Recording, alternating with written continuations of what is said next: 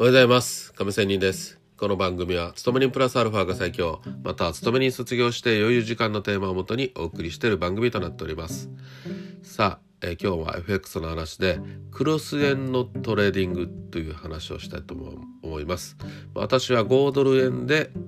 主に取引して YouTube 毎日予想とかね戦略を話し配信していますがそのクロス円の豪ドル円、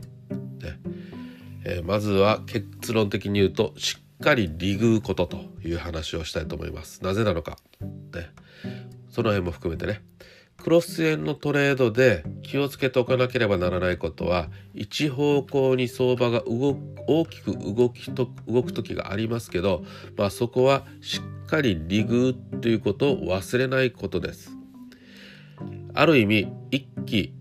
えー、火星にね上昇したり下落したりするのがこのクロス円ですので、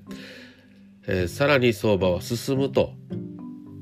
えー、期待してしまいがちです。しかし確かに実需の取引はあるのはありますけどそれ以上にスペック、まあ、要は投機筋の売り買いが多くて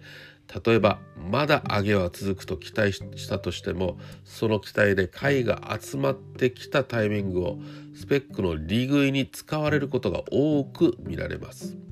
その後マーケットに残ったポジションがロングのみでしかもクロス円のマーケットとは薄いために言い換えれば流動性が低いから買いが引くとスルスルスルと下げてしまうケースが結構多いと思います。したがってクロス円でのトレーディングは利が乗れば着実に利食うことが非常に大切かなと思います。もし長期のトレンドを狙おうとするなら1日の中での値幅が大きいことからポジションは普通の時の半分のロスカット幅をね、えー、倍にするとかね工夫をしなければポジションうまいポジションをキャリーすることはできないかなと思います。今後クロスの中でも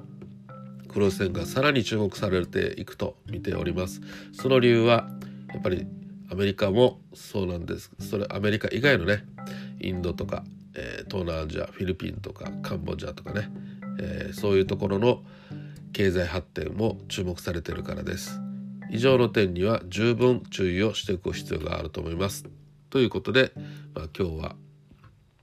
えー、クロス円の動きトレーディングしっかり利食うことという話をしました。それでは今日も良い一日を。また明日。See you!